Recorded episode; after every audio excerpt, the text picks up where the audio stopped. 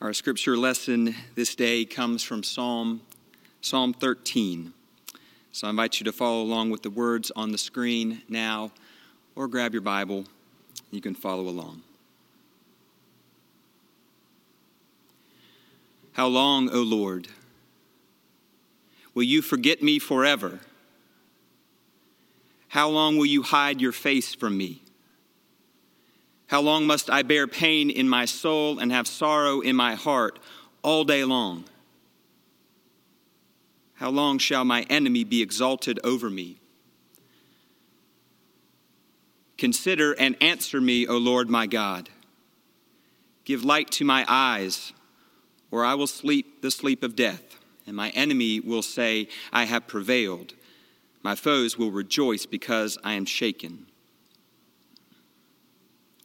but I trusted in your steadfast love. My heart shall rejoice in your salvation. I will sing to the Lord because he has dealt bountifully with me. Friends, this is the word of the Lord. Thanks be to God. So last week we began the Lenten journey together, and we also kicked off a sermon series that will carry us through this season. Series will help us learn the lessons from the wilderness. What is it that God has to teach us? This morning, we hear from the psalmist the question of the wilderness How long? How long, O Lord? It is the question of all who journey through wilderness How long? It is the question of the worried parent and the anxious teen. It is the question of the chemo patient and the caregiver keeping watch. It is the question of the oppressed and the addicted. The question of the wilderness is necessary because there are no clocks or calendars in the wilderness. When we are in the midst of wilderness, there is no way for us to know where we are on the journey. The Hebrew people wandered for 40 years in the wilderness, but nobody announced that at the outset. Jesus was tempted in the desert for 40 days, but he didn't have a countdown clock.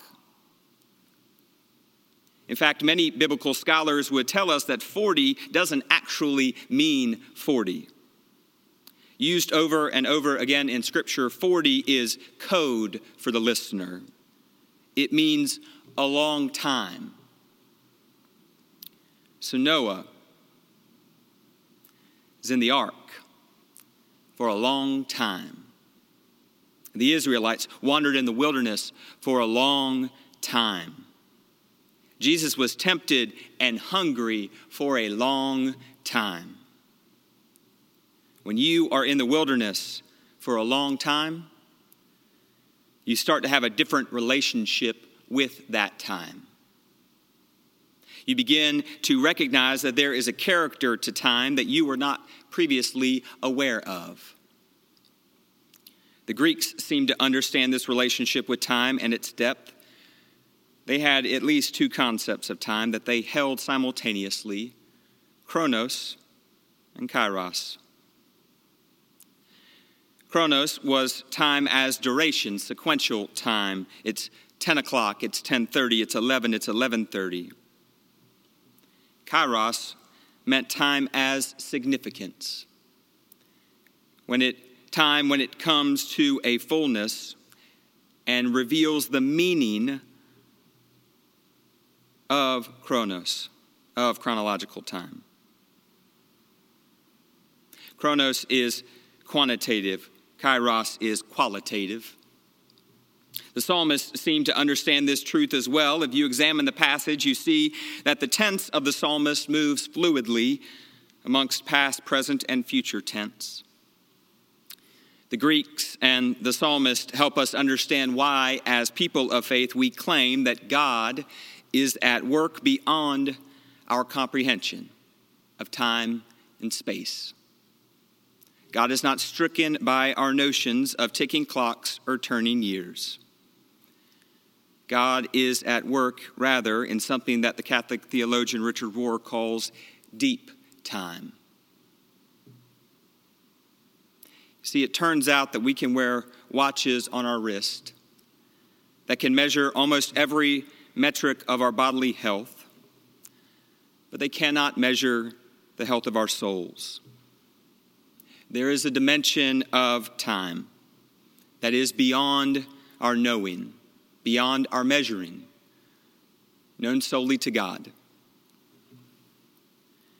This week, I thought a lot about time. Uh, not just because I was contemplating this sermon, but because Tuesday, for me and for my family, marked the second anniversary of my sister's death.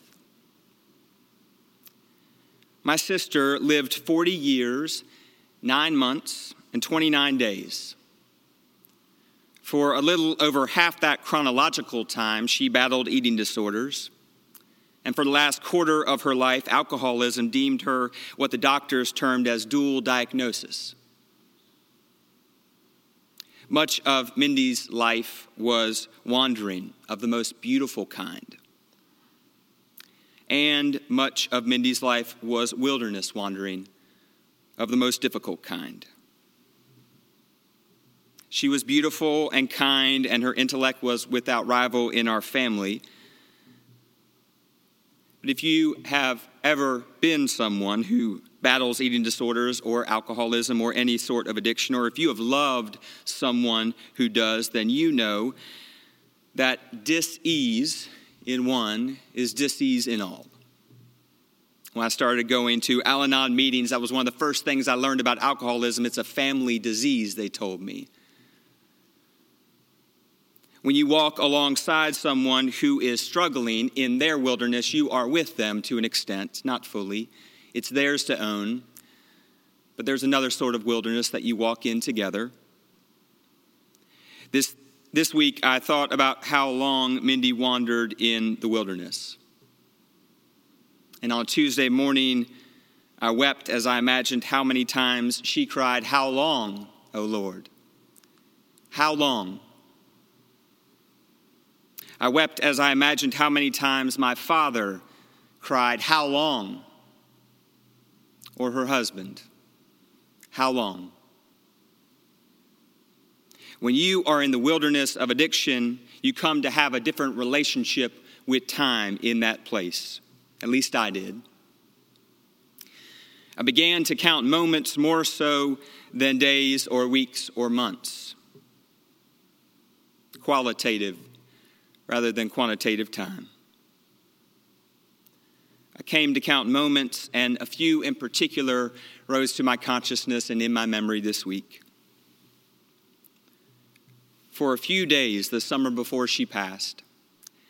Mindy had returned from an intensive inpatient facility in Arizona. And for a few days, she was sober in mind and in spirit. And for those few wonderful days full of rich conversation, I believed and we believed that she would indeed triumph over all the ills. I'm grateful now that those few wonderful days take up more time and space in my memory than the longer wilderness that we walk through. Another moment I thought of this week was the call that I received at a Presbyterian meeting that I was attending in Augusta, Georgia at Covenant Presbyterian Church. I got a call about 9:45 in the morning on a Saturday during that meeting. I got called out of that meeting because it turned out, I didn't know this, but I was her power of attorney, her medical power of attorney, and they were making their way from the hospital to hospice care for her. Came out of the blue for me. I didn't expect to receive that call. We had been in constant communication. What I knew is that in that moment, I needed someone to be there with me. So I walked inside and I caught the eye of a dear friend and colleague of mine and invited him to come out into the narthex with me. He stood beside me as I listened to the nurse talk about how my sister's health had declined rapidly over the last 12 hours and that it was understandable that I was surprised. They were too. But she needed to go, and she needed to go now, and they needed me there in that moment. And so he went inside and he packed my bag from the pew where I was seated, and he brought it out, and I hung up the phone, and then he hugged me as I cried. I don't know how long I cried. But what I know is the memory of his embrace and his allowing me in that moment to cry for however long it was I needed takes up more space for me in my memory. The quality of that time over the quantity of it. When we are in wilderness, beloved, we come to have a different relationship with time. We come to understand it in ways deeper than seconds or minutes or days. I am grateful as I reflect this week that in my memory of Mindy, the kairos of those special moments is greater than the chronos. And I am grateful that the God that we know in Jesus Christ is at work in dimensions of time that are beyond our comprehension. In a way, I am grateful that there are no clocks or calendars in the wilderness. So, what does it look like for us to fall into deep time, as Rohr would call it? What does it look like for us to fall into the deep mystery of the way in which God can comprehend time that we cannot? It is difficult for a preacher to say. Perhaps only the poet can attempt it. Wendell Berry seems to speak to this mystery in one of his poems, The Peace of Wild Things.